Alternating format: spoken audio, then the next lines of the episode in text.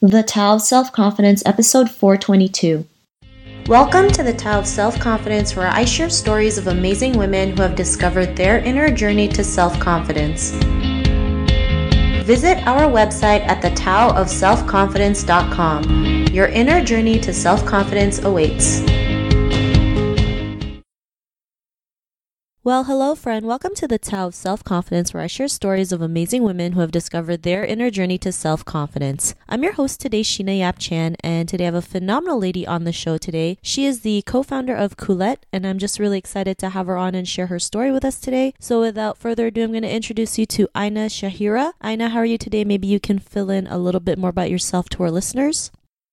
Hi everybody, I'm Aina and hi Sheena, Thank you so much for having me today. My my name is Aina Syahirah. I'm 26 this year and I'm the co-founder of Coolette. It's basically I'm a, I'm Malay. I reside in Malaysia. I was born in the United Kingdom, but I was raised in Malaysia.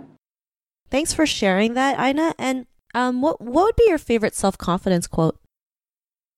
I like some I like this quote from the Yes Man. The quote goes, I'm learning to say yes, to be daring and spontaneous, to hurl myself into people and places and moments without hesitation or second guessing myself, to challenge my anxieties, to confront my fears and trust unwaveringly in chance and fate to lead me to where I am supposed to be. I think that's very relevant to my life at the moment because before this I used to be very shy. I used to be very I hold um I used to hold back a lot. I I feel like maybe I'm not good enough to do something. So there was a point in my life where I thought, okay, you know what? I need to I need to I guess reinvent myself. So that's when things start to it started to be better for me, I suppose. Awesome. Well, thanks for sharing that quote. And you know, we're so great at saying no to everything, right? Um, it's just, and it's easy to just switch it and say yes. It's just learning to take that action. You know, no matter how big or small it is, it's a lot better than not doing anything. And that quote is really great. You know, just saying yes to what's possible out there. So thanks for sharing that. And in your own words, how do you define self confidence? I feel like self confidence is truly believing that you are enough because I feel like why people um, tend to hold themselves back is because they feel like okay maybe you know what i'm not good enough and or like they feel like they can't deliver what people expect them to. And i feel like people tend to hold back when it comes to relationships or work or friendship and they feel like because they're not good enough they can't do certain things. So that's why i feel like self-confidence is truly believing that you are enough for everyone or anything that you believe that you can do.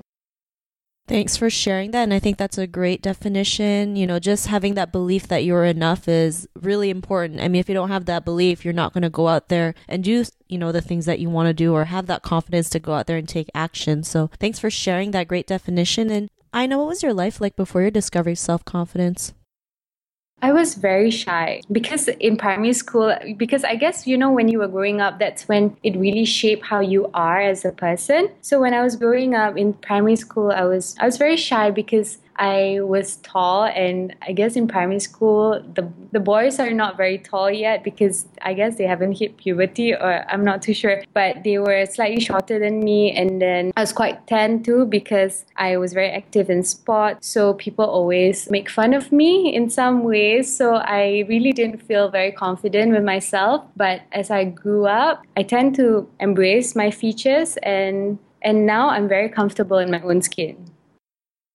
Thanks for sharing that. And, you know, especially in Asia, it's really prevalent, like, to have, you know, the finer skin, you know, so much whitening products are like promoted out there, right? Um, I'm from the Philippines, so it's the same thing. Like, if you're, uh, if your skin's a little darker, it's like they don't see it as being, they don't see it as being beautiful.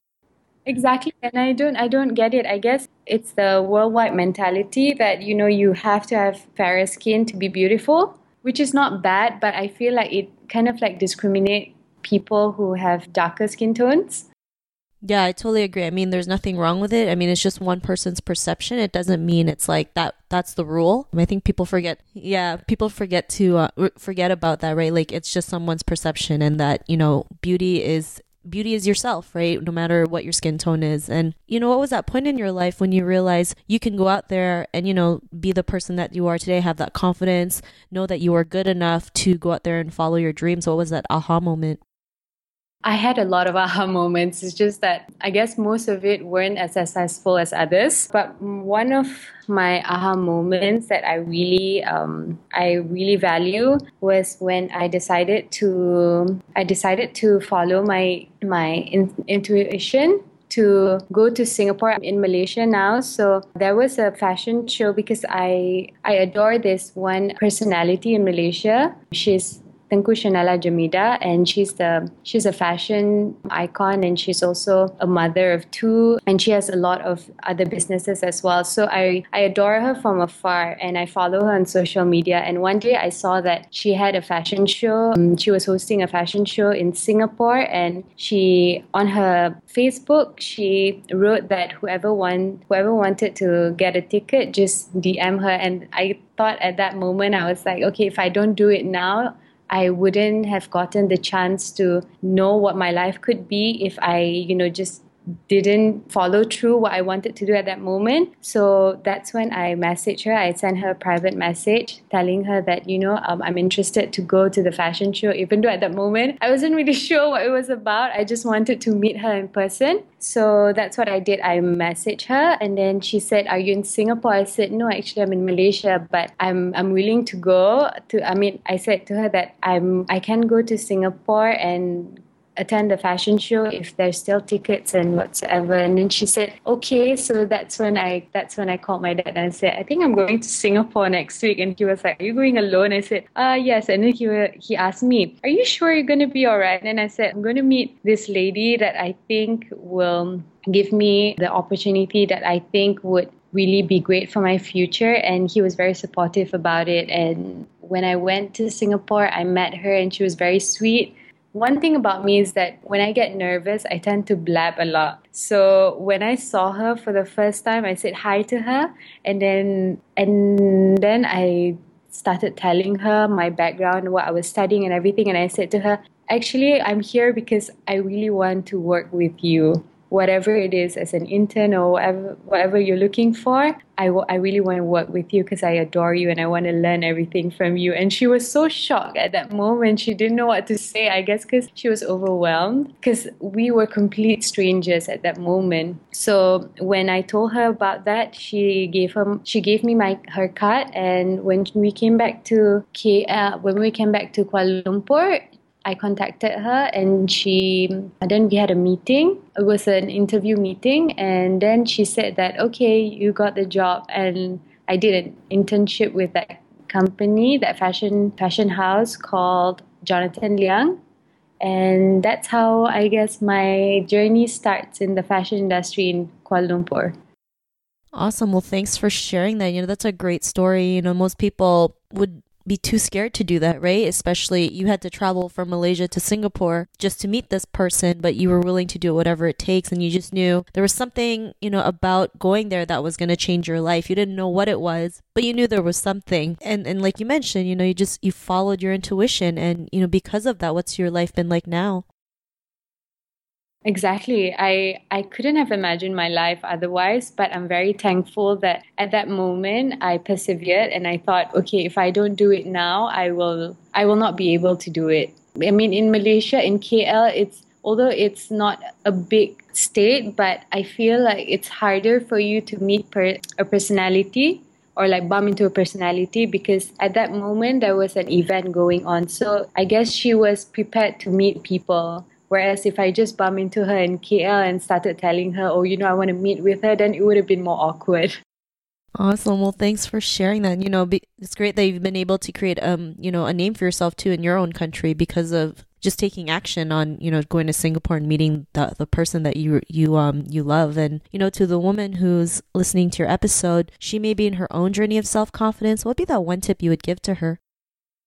I guess everyone will face their own struggles and challenges. But if you just believe in yourself and know that what you're doing is for your own good, I think you're on the right track. Don't hesitate to ask questions if you're not sure. Don't be too shy to to ask for help as well. I guess that's that's very helpful. Yeah, I guess I guess that's it. Awesome. Well, those are some great tips. Um, especially, you know, asking for help. Sometimes we may be too prideful to do that. But really, when we ask for help, you never know, you know, the results that we can get from it, right? I know some of us are also afraid of the word no, but don't let rejection get get in the way. Um, you know, sometimes it can be a good thing they say no, so don't worry about it. And yeah, just keep going, especially like you said, if you believe in it and if it's for your own good. So thanks for sharing those tips. And if our listeners wanted to get to know a little bit more about what you do or want to get to know you more, is there any links or social media profiles we can connect with? Yes, my Instagram handle is Aina Syahirah, A I N A S Y A H I R A H. And then I also have a website,